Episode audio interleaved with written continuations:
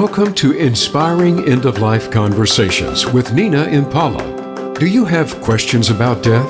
How about events surrounding death? Or perhaps you have questions that need to be answered after death. On this program, we talk frankly and openly about the subject and invite you to share your comments and experiences as well.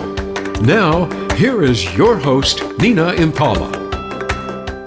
Well, hello, everyone. I am very happy to be here today and I welcome you to another episode of Inspiring End-of-Life Conversations. I've got the wonderful David Ditchfield here with me today. David is a near-death experiencer, inspired artist, composer, and author. He turned his life around following his NDE and wants to use his own spiritual journey to make a positive difference to people's lives. In 2006, he was dragged under a speeding train in a freak accident.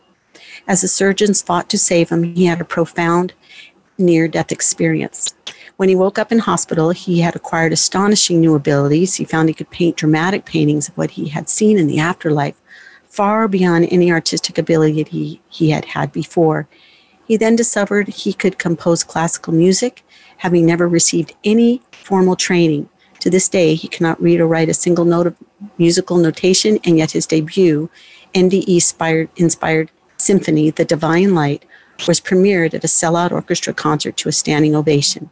He has since composed further classical works, which have also been premiered at sellout concert and completed over 40 paintings. Welcome, David. Hi, Nina. So glad to have you here today. I know that's a mouthful what I just read about you. And I'll have to shorten it next time. Yeah. Oh, it's okay. It's all true and it's all beautiful. And you have such a brilliant message for all of us today. And we're going to talk about that. Your book is called Shine On, and it has got your entire NDE there, everything you learned, all the beautiful people, and we are just going to dive in and talk about what this has been like for you. So, my friend, tell us about that day, if you'd like to tell us about it. Yeah, sure. Okay, well, the day started for me on a rail station in Cambridgeshire in the UK.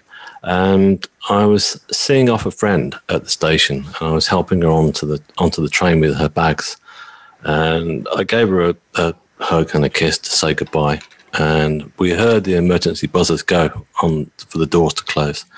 So as I stepped back, and as I did, the bottom part of my coat got caught in the automatic closing doors. And it got trapped right in there. So I couldn't release it.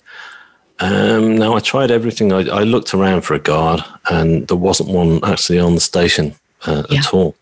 And so I just kind of hit the sides of the glass and everything and looked around, screamed at the top of my voice, help, but there was no help. So the engine started to rev up. And then I remember looking into the eyes of my friend Anna, and I just saw fear in her eyes, and I felt it as well. And the train just started to pull out at tremendous speed. And it's amazing you don't realize just how fast they go. When you're sat inside a train and you're on your mobile phone or whatever, but when you're on the outside of one, believe you me, it's powerful.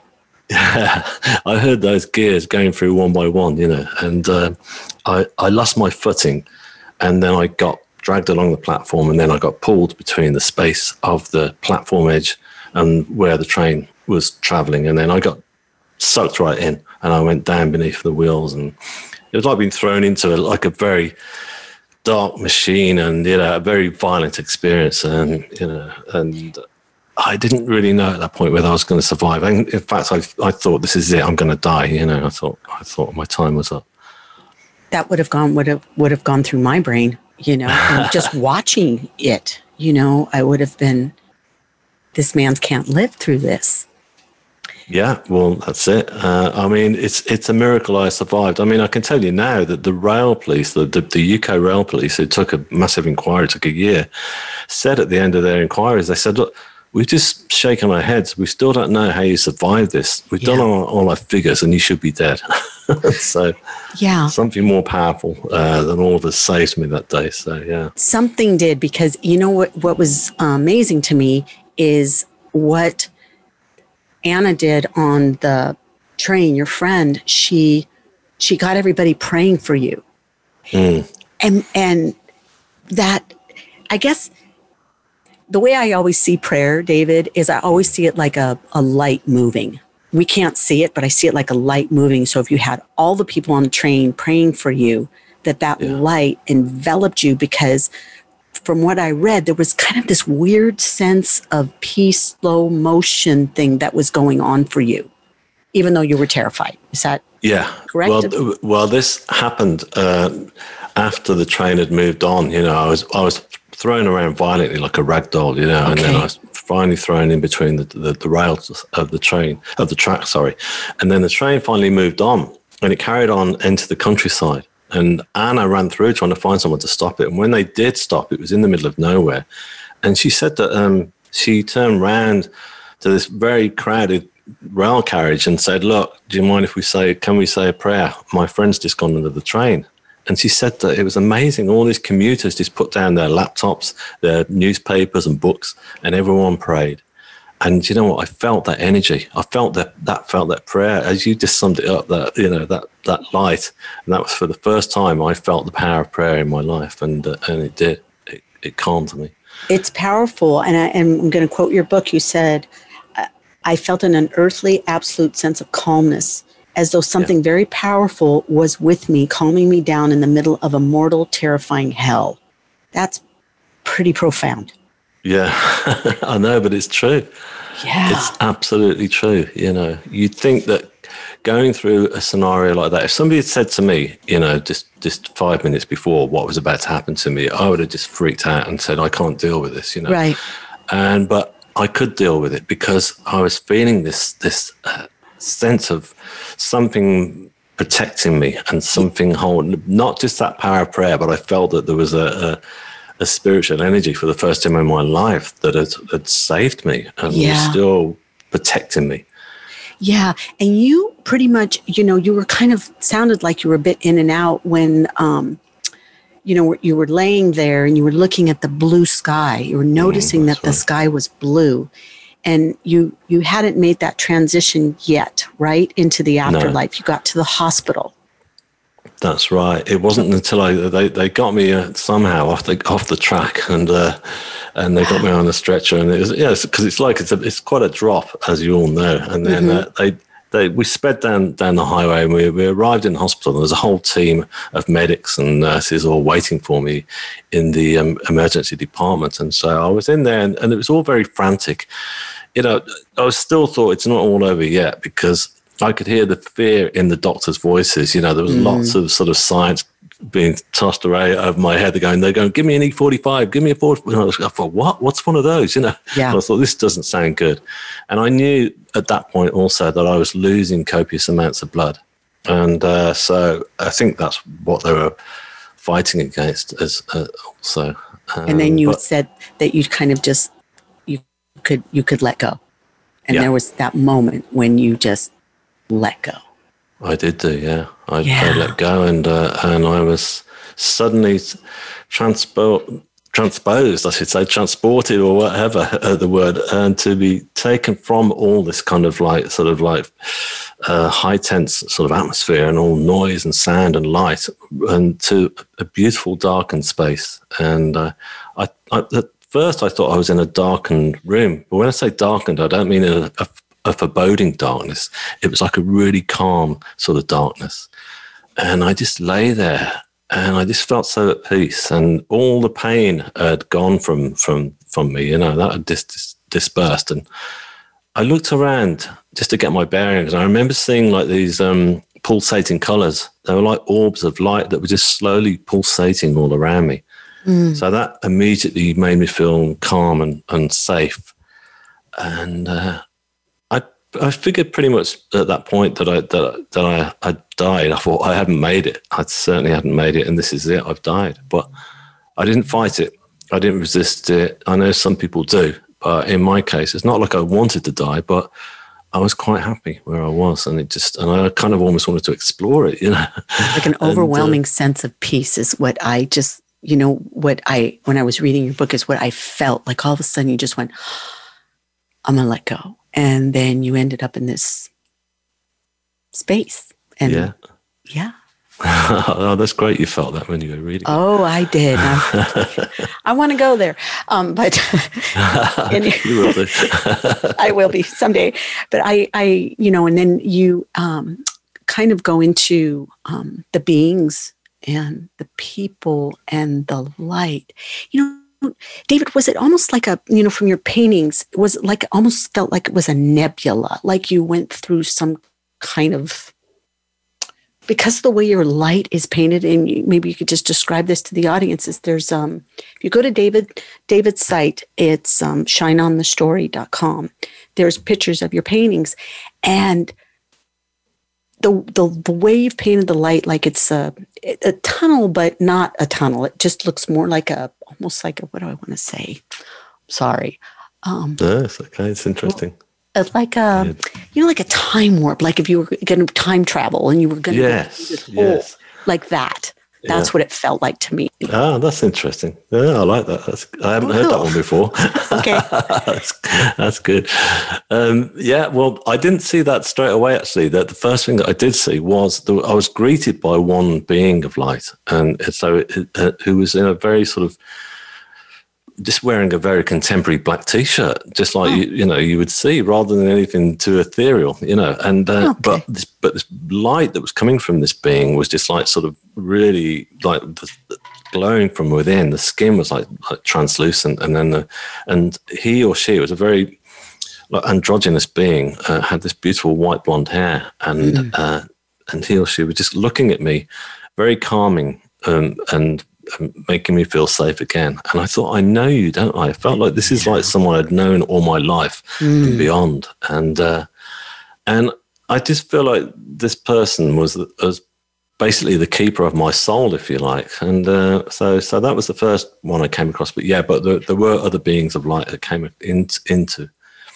play that were basically healing me as well. They had their hands kind of over my body, and there was this sense of love that was coming through their hands, and it was like an energy that I'd never felt before, you know, in my life. And it was like an all-encompassing sort of like unconditional love that was just coming through from them. And the energy was tremendous. It was wonderful. Yeah.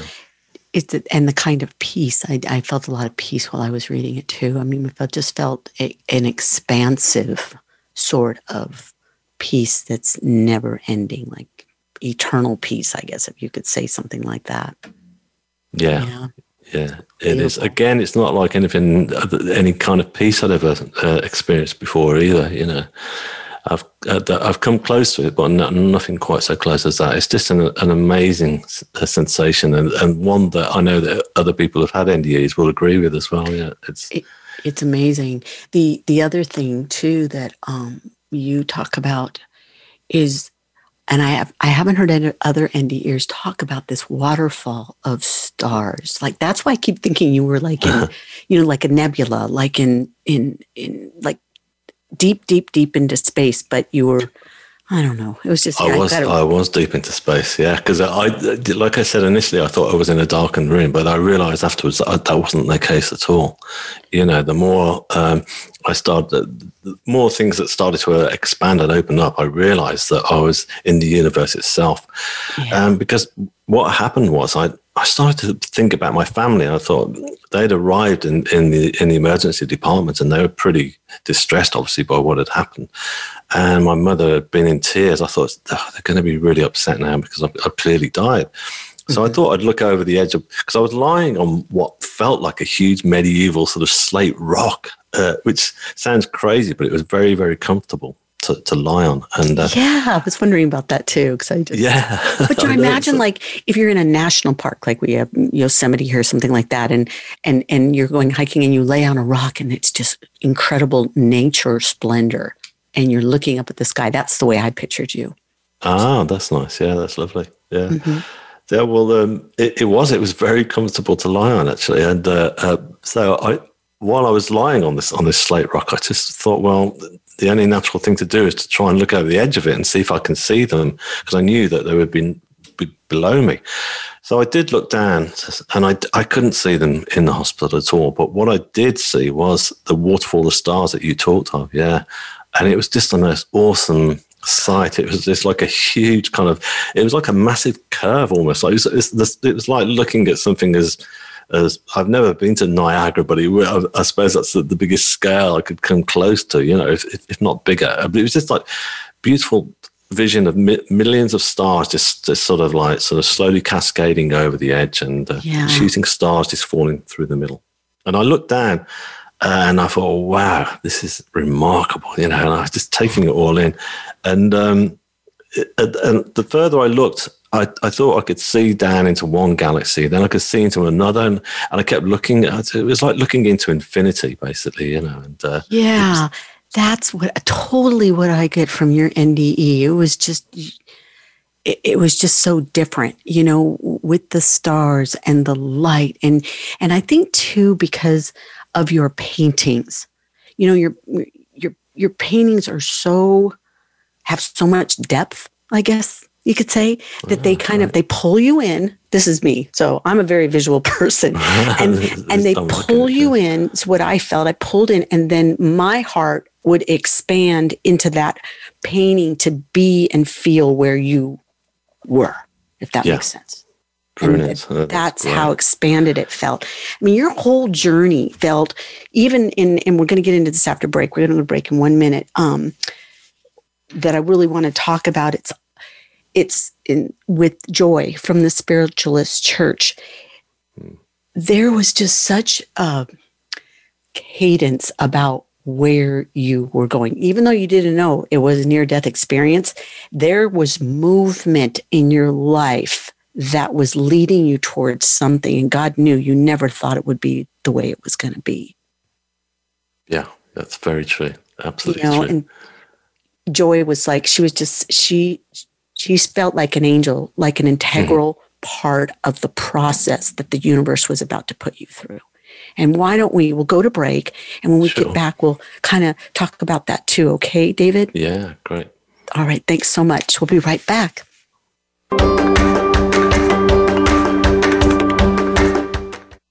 Become our friend on Facebook. Post your thoughts about our shows and network on our timeline. Visit facebook.com/Voice America. Nina offers an alternative to traditional counseling. Sessions are not just 50 minutes, but a full hour. When you go in for a regular counseling session, many times you don't remember everything. Nina's difference is a summary email after each session and/or a follow-up phone call if needed up to 2 weeks after. Nina also provides hospital visit consultations as necessary. Sessions with Nina Impala are $250, and if you book a 3-session package, you will get a $100 discount. Let's get you feeling peaceful and happy again. Losing someone we love is one of the most challenging, fearful, and heart-rending experiences we are ever likely to face. In her book, Dearly Departed, Nina Impala shares stories of her experiences as a hospice volunteer for more than 12 years and how those experiences prepared her for the final days of her own parents. Nina emphasizes the importance of being a good listener and living a good life. Dearly Departed by Nina Impala is available in paperback or Kindle edition through Amazon.com or your favorite book retailer. Have you friended us on Facebook yet? Why not? Just go to facebook.com/Voice America or search for the keywords Voice America. Once you are part of our Facebook network, you'll receive daily messages about what's happening with our shows, this week's featured guests, and new happenings at the Voice America Talk Radio Network. And you can add your voice to the always active discussions on our timeline. Just go to facebook.com/Voice America or search for Voice America.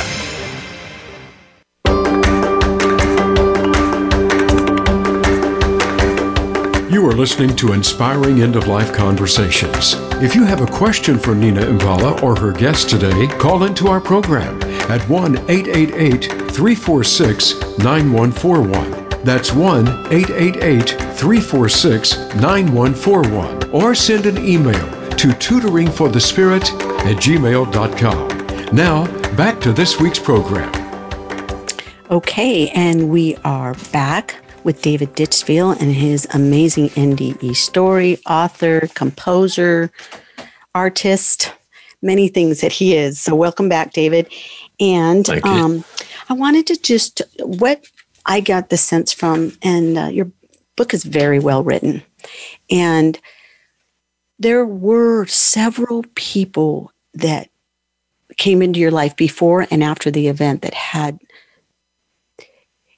I felt like they were all appointed, mm-hmm. if that makes any sense. And I felt like Joy was one of them, and she was here before. But even the woman on the bus that was going to this event that you decided to go to. I mean, when you think about the divine order, even though it was so horrific, that's what blows my mind. So Joy, basically, why don't you just tell us a little bit about Joy? That's your job. Yeah, sure. Tell us about Joy. Yeah. Well, Joy, she's a spiritual healer that I met. And I'd come across her. Well, yeah, you talked about, first of all, I'll talk briefly about how I'd come across it. And that was because, as you talked about, I'd met somebody on the bus. I was traveling up to stay with my sister. This was like several months or so before the actual accident itself. Mm-hmm. And I was talking to this elderly lady opposite me, and she was worried about where their stop was going to be. And so I was helping them out. And her and her husband were going to see a spiritual healer. I mean, sorry, what am I on about? To see a medium. And okay. And she said, look, this medium is really great. You should come along. She's brilliant. Why don't you come and join us? And, you know, and I said, okay, I will do. But I wasn't really that bothered at all. It wasn't something that entered my sphere at that point in my life. Totally new for you.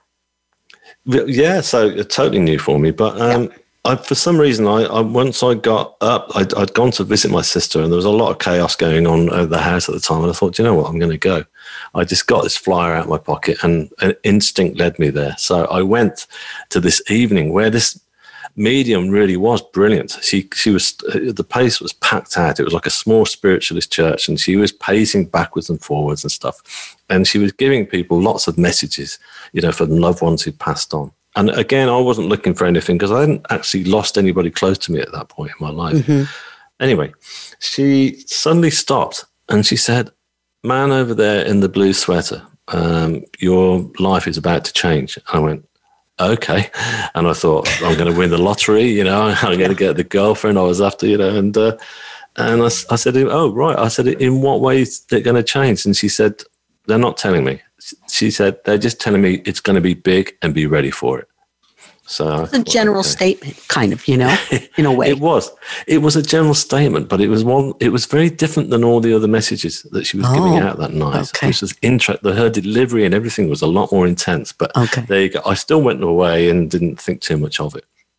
But clearly after I'd had my accident and my NDE, throughout my recovery, I was really keen to try and find this place again where I'd been to. I wanted to track down the medium basically and meet her and talk to her about what had happened and try and unravel a bit more about it all, you know. So I'd found that the actual church itself, just by chance, I was walking with my sister one day once I was and able to walk out in amongst, you know, the public or whatever, you know, and there we found it. We stumbled across it by chance. I said, this is it. There's the doorway. It was like a very small doorway. And I went in and there was a service going on. And at the end, Joy, one of the healers, came over with a few others. And they said, look, we do spiritual healing here. You look like you could do some healing, which I needed it very badly at that point. Mm-hmm. So that's how she came into my life. And so I started having spiritual healing. And basically some of the healers there, they're clairvoyant and they will give messages as well at the end, just short ones, you know, when they've been healing you, and they will say, you know, certain things. And so Joy was she became like a very, she guided me. She helped me to understand an awful lot of what had happened. Yeah. And, you know, and other NDEers that I've talked to before all say the same thing, you know, it takes a minute to like pull it all together and being able to voice it and talk about it and being misunderstood by other people. That's something that is so hard when you're telling somebody something so important to you and they don't believe you, you know? And so you have to go out and find for yourself, I think. And that's happened with a lot of my NDEers. And you had a team of people that just kept coming in and out of your life after the accident to help you. It was amazing. Yeah, I know. He was one Synchronicity of them. Is something that I think's quite a big thing. You know, I do too. You know, and I have it's the big question, and that I think a lot of people have, David. Maybe you can help us with this. Is, you know, you gotta wonder if there's this plan for our life that no matter what we do, it's going to go that way. And I remember you were talking about this to Joy, where, and she really did it beautifully, the way she said that how the information that came in was there to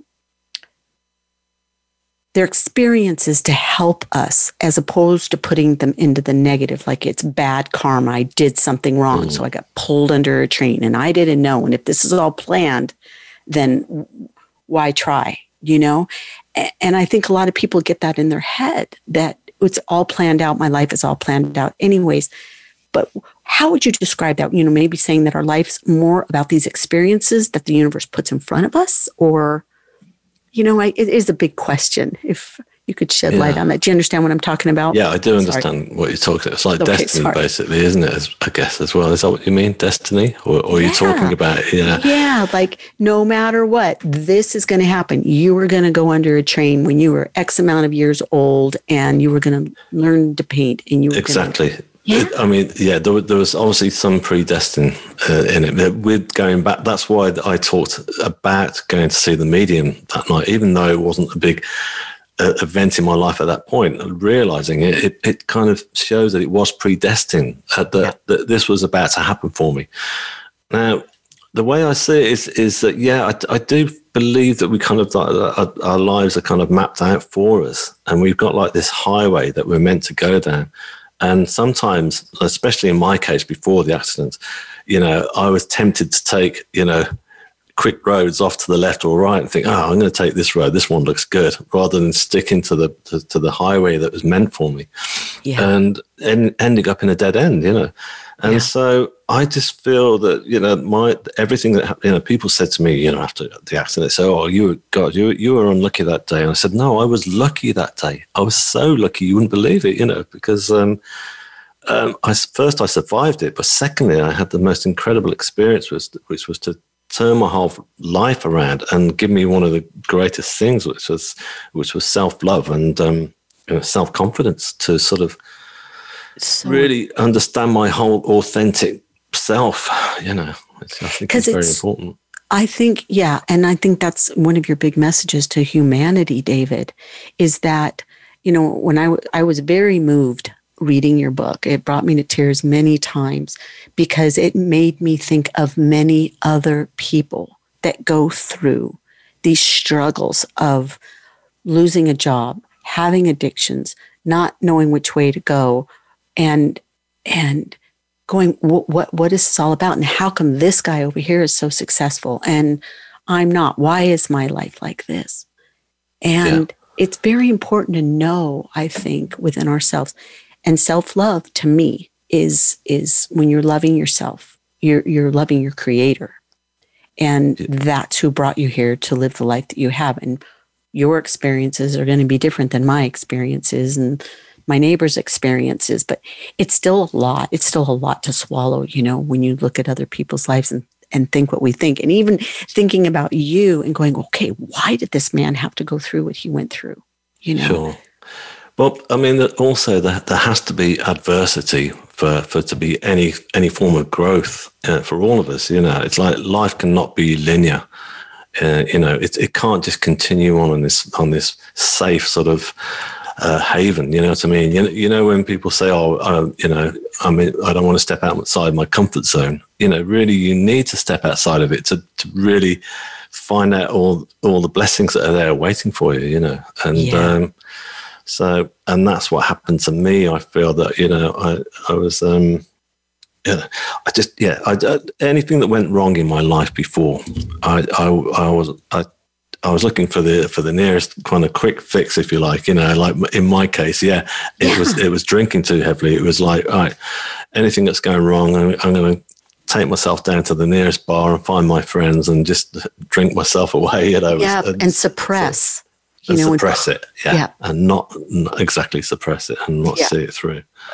Because life can be very, very difficult. So transitioning over to when you were laying in that hospital bed, and then all of a sudden you're seeing pictures. Yeah. Well, I just decided pretty much straight away. I just come through from an 8-hour operation, and I was in this room on my own. They'd given me my own room, and I was lay there in the dark, and I suddenly thought, wow, what has just happened? That's remarkable, And I thought, I was scared at first. I was going to forget about everything that I'd just been through. And I thought, I've got to tell the whole world about this, I didn't even know that near-death experiences existed, at that point. So I thought, I'm going to paint it. I'm going to do a huge painting. And I just said to myself, I'm going to do I'd never done any painting at all like this before in my whole life. But I thought, it's going to be like a big Michelangelo. It's got to be like a big Renaissance Italian painting like you see in Rome in the Vatican. Yes. To really get the story across. And you know what? There was nothing stopping me. There was no sense of, oh, can I do this? I just thought at that point, no, it's got to be done. It doesn't matter. So, so that's where I'd got the idea of putting the first painting together. So you have a very, very good description of this in your book that I totally resonated with, and I couldn't believe you didn't know the movie of Close Encounters of the Third Kind. So it's... I remember it very well, and I loved the movie, and that sense of he starts building, and I'm sure that a lot of the audience knows this movie, and that's why I'm so glad you put it in the book, because he is going insane in his kitchen, and his kids are looking at him like, why is daddy doing with his mashed potatoes? But the mountain he kept seeing, or whatever he saw, in his experience, it had to get out. It was a feeling that was so insane. It was driving his family crazy and everything. I know, because I've done this too, when I've had really prolific dreams where I've dreamt of the Blessed Virgin Mary, or I've seen something very extraterrestrial. I've had those dreams before. And the first thing I do is get up and start writing. I don't want to lose it. Yeah. And that's when I believe that we have had something very profound that has been put inside of us that needs to be expressed and put out, which, oh my God, your paintings are unbelievable. Oh, thank you. Thanks so much. Honestly, it's do you know what? It's amazing, because I realized as I started painting was that I was what I call channeling. I channeled through ideas that were coming through from this other place I'd been, because I still felt I got this connection there. I got this energy that was still coming through from it. Yeah. And I knew that I was being helped. So it's like I was being given like this crash course in like how to paint, how to bring colors out, how to bring light to skin and all these different things, So in all fairness, I would stand back myself each day and I go, wow, this is great. I was a fan of my own work. It was amazing, because I knew I was being helped. I didn't feel it was all me. I didn't feel that. I still don't. I still look at them and I think that I didn't just do those. It's not all me on that canvas. It's definitely help has come from somewhere else. Yeah. And that someplace else is your divinity, our divine being, you may not feel that way, but I always just feel like, Nina is stuffed inside this human body, especially when I have certain dreams or I'm giving somebody healing and the things that they're telling me, I'm like, where is that coming from? Yeah. But I think it's our divine self. Your symphony is called The Divine Light. Was that? That's right. Yeah. So that came afterwards. And it's named after the light that you talked about actually in the paintings at the beginning. Tell me more about that. You'd seen, yeah. Mm-hmm. So basically, it was at one stage of the near-death experience that I suddenly felt this energy of love that I talked about earlier. It's like somebody had turned the dial up like tenfold, and I thought, wow, where's this energy coming from? So I looked, and just beyond my feet, I could see this huge tunnel of white light that was just closing in on me. Mm. And the energy coming from that pure white light was just so beautiful and very powerful. And it was making almost every single part of my body shake in a beautiful way, and vibrate, I should say. And then I just around it were all these flames that were slowly rotating round, which was very powerful, but it didn't in any way frighten me. It just looked really awe-inspiring. So that I knew straight away that what I was looking at was the source of all creation. You know, this is God. This is not this guy up on the ceiling of the Vatican again, you know, with the beard or whatever faith you may follow, who's not, it's normally in human form or whatever. This is it. It's this tunnel of white light. And so I thought, so my symphony, is called The Divine Light, which is that light. So, yeah. I listened to the I got to the first and second movement, and I couldn't find the last movement, which I definitely want to listen to. Oh, no. I don't know why. I was, just. But I will tell you that the first movement to me was the expansive. That's what I felt. My eyes were closed. I was listening to it, and my body, my heart, my being started to expand and feel this massive place. I felt that. Yeah. And the stars and the whole thing. I just allowed myself to just kind of connect with you and do that.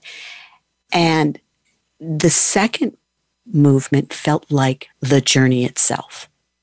Like everything's beginning to like happen. Like when you maybe the first part was on the slab and you're looking around and you're feeling the stars and the light and what was in that moment. And then when I was listening to the second movement, I thought, okay, he's on the journey now where he's at, you know, and it was quite beautiful. That's absolutely right. When that started to come through, David, were you laying in bed? I mean, were you just in the grocery store? I mean, how did that start to begin? Well, it came about because, again, going back to the spiritual healing, you know, I was getting messages through, and they kept coming each week for a while saying, oh, they're telling us that you're going to write some music about your experience. So I thought, okay. So I thought that meant I was going to sit down. I used to play guitar, but very badly. I couldn't do that anymore anyhow because my left arm got busted. Mister. Nothing whatsoever. I can tell you now. No one who can play guitar as badly as that could possibly write a symphony. And so anyhow, I'd got this old cheap synthesizer that was like in the bottom of the cupboard or whatever, and I got that out, and I thought I'd try and write what I thought would be a song on that about my near-death experience, and it wasn't happening, funny enough. It wasn't coming through like the paintings.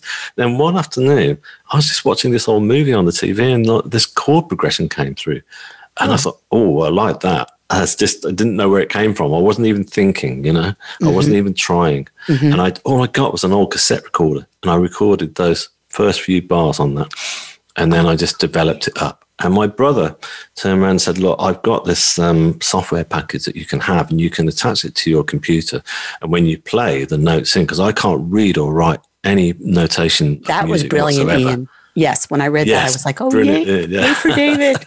I was so happy. So that was it. So he said, you know, there you go. And he said, and it will transpose it into musical notation. So that's what I did.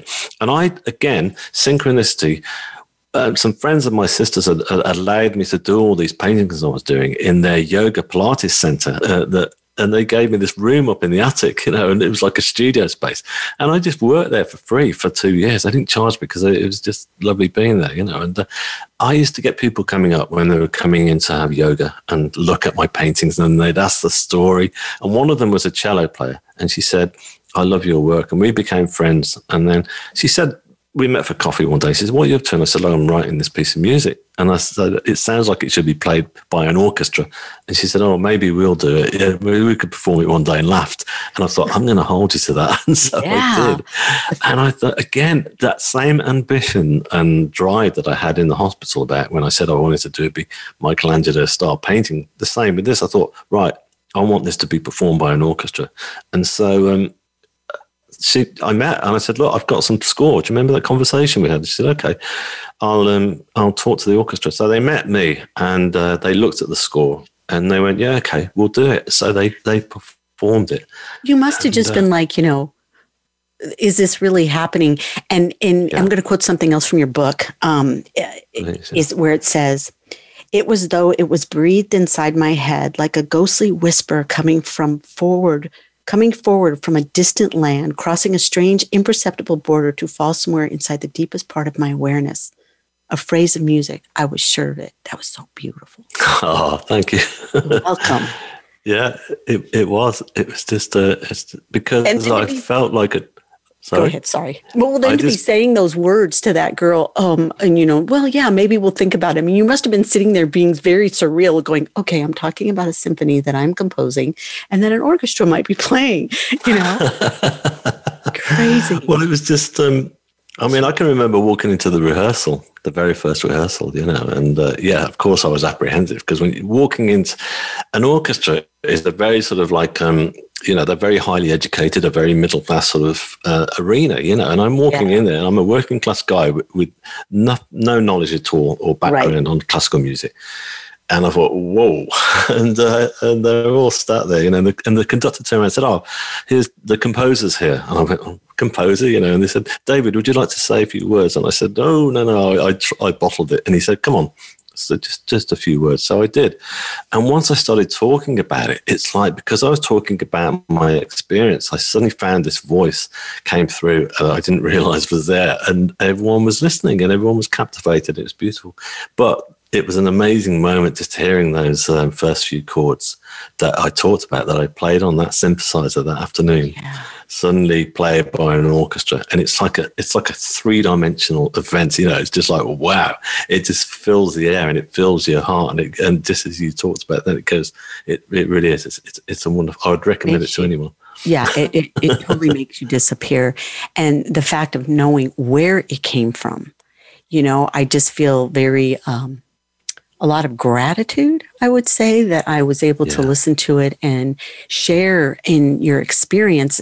And, David, I really feel like that's what your near-death experience has been for humanity. And it needs to be out there because it brings in, let's say this, you're sharing in a very profound way through your paintings, through your musics, and even through all of your interviews, because there's a lot on your website too, that we get to share in it. You're like, here, this is what I experienced. And I want you to know that your divine being has a purpose and is loved more than you can imagine. Oh, thank you. That's lovely.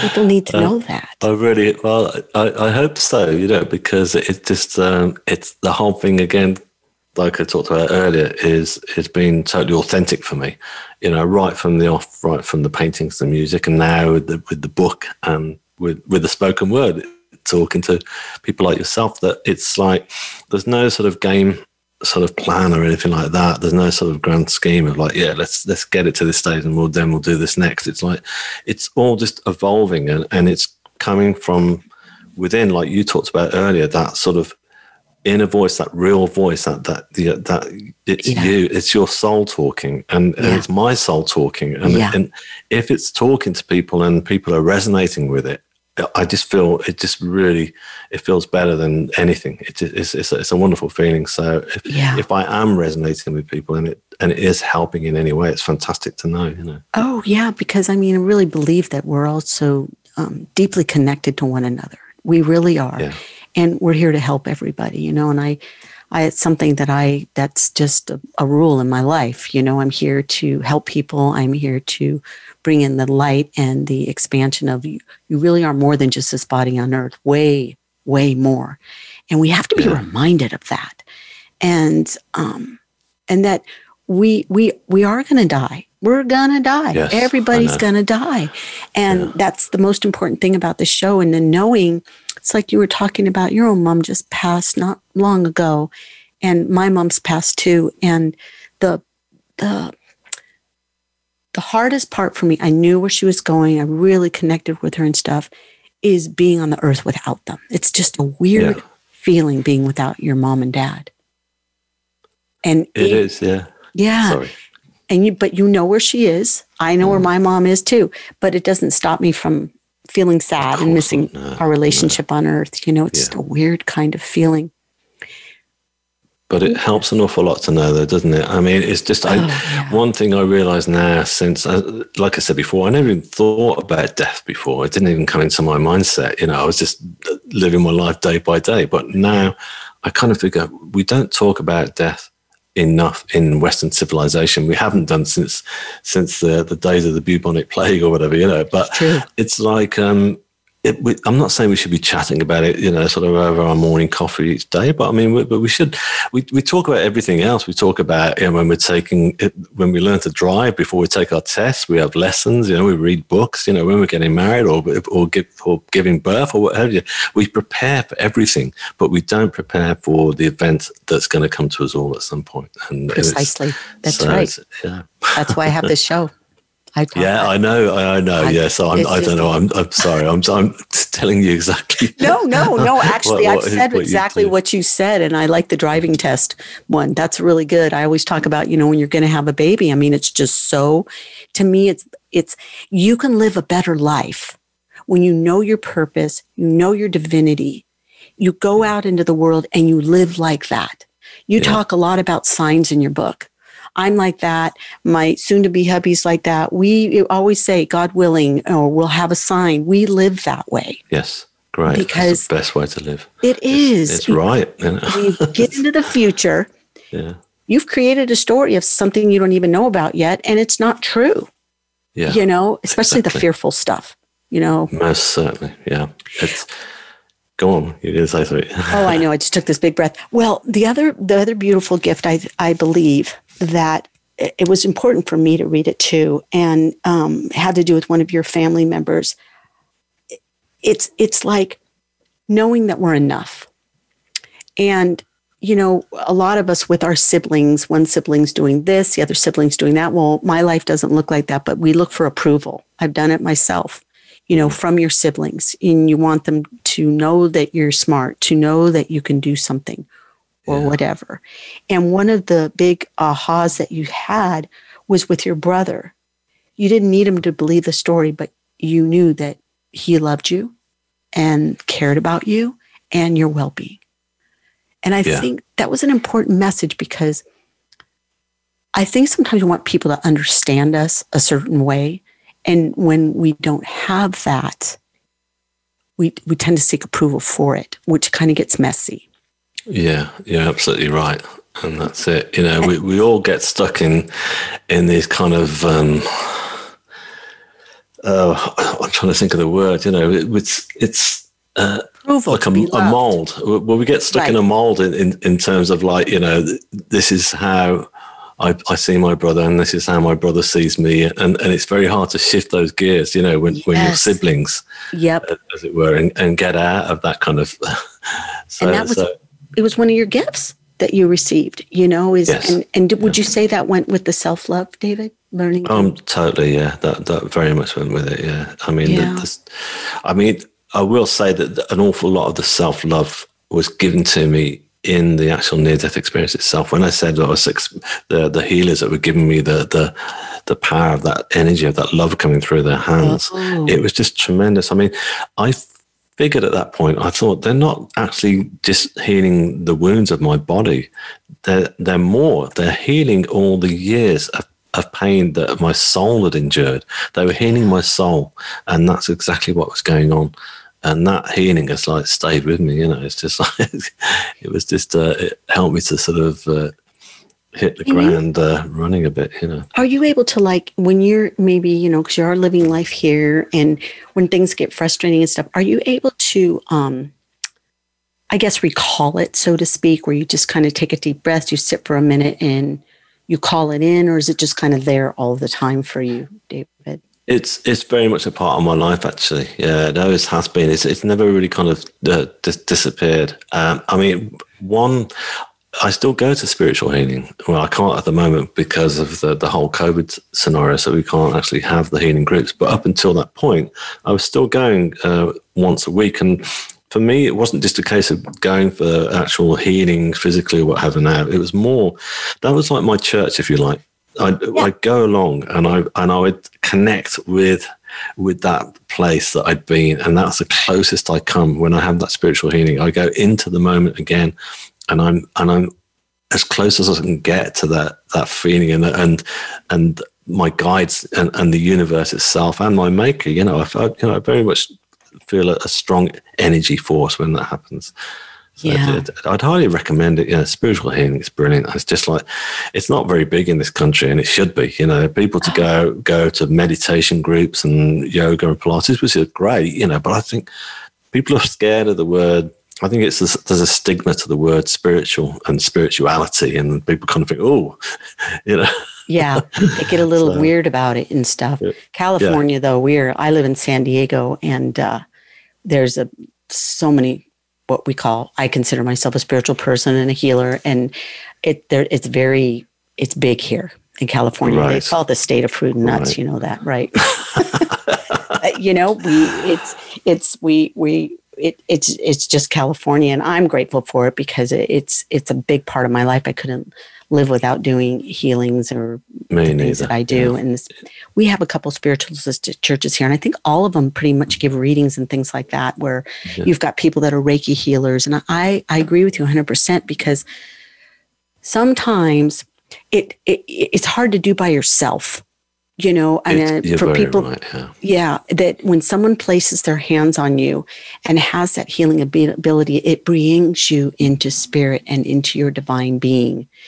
You know, it's very different than just going to church, but getting a healing and when you, let me just say this is Joy in your book. She sounded like a very good healer. I mean, she was really in tune. Oh, she's very powerful. Yeah. She had such beautiful words for you for when you were, you know, trying to find the answers. That she would kind of give you a question with a question to kind of, you know, toggle your brain a little bit and go, you know.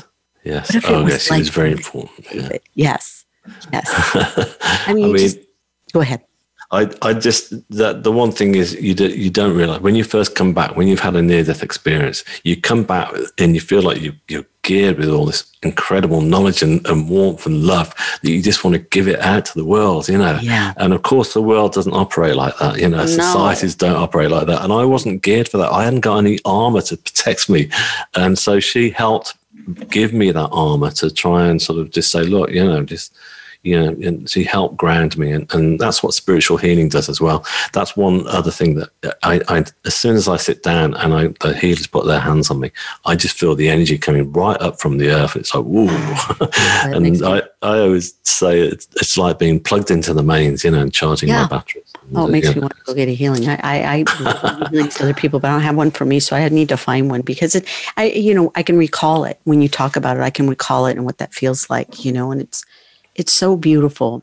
Well, they're calling in their guides, you know, they're calling in the energy from above, you know, because they're feeling it as well. When we finish the healing, you know, there's normally two guys working on me, and we just sit there. We don't talk for 2 minutes because we're like, wow, you know, it's like that energy of light's gone through like a circular motion through all of us. And then it's that's how strong it is. And a sense of beautiful, incredible peace.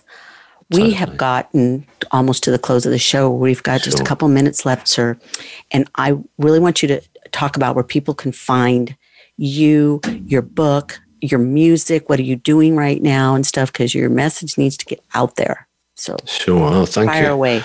Well, okay. Well, my book is called Shine On. And so you can get that basically if you go to all your Amazon outlets throughout the whole world, basically, it's available. And just click in Shine On and my name, David Ditchfield. But if you want to really find, I suppose the best thing is to go to my website, which is like the main hub, which is shineonthestory.com.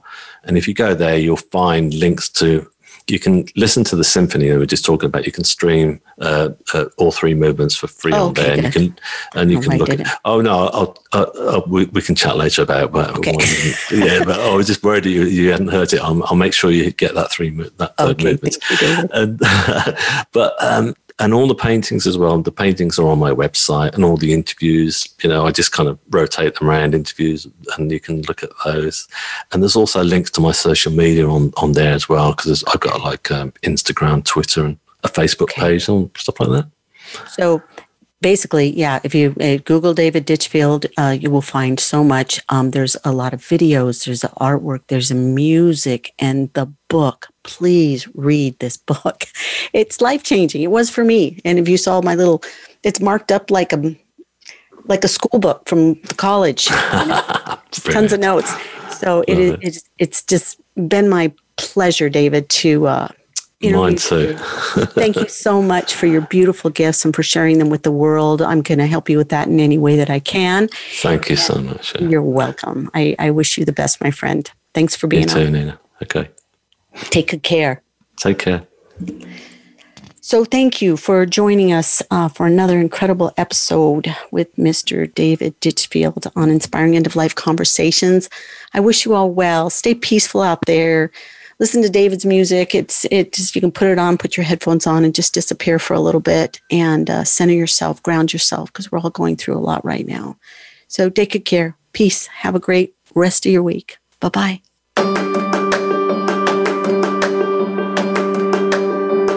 We hope you have found hope in this week's edition of Inspiring End-of-Life Conversations. Please join your host, Nina Impala, for another program next Wednesday at 6 p.m. Eastern Time and 3 p.m. Pacific Time on the Voice America Empowerment Channel. We'll talk again soon.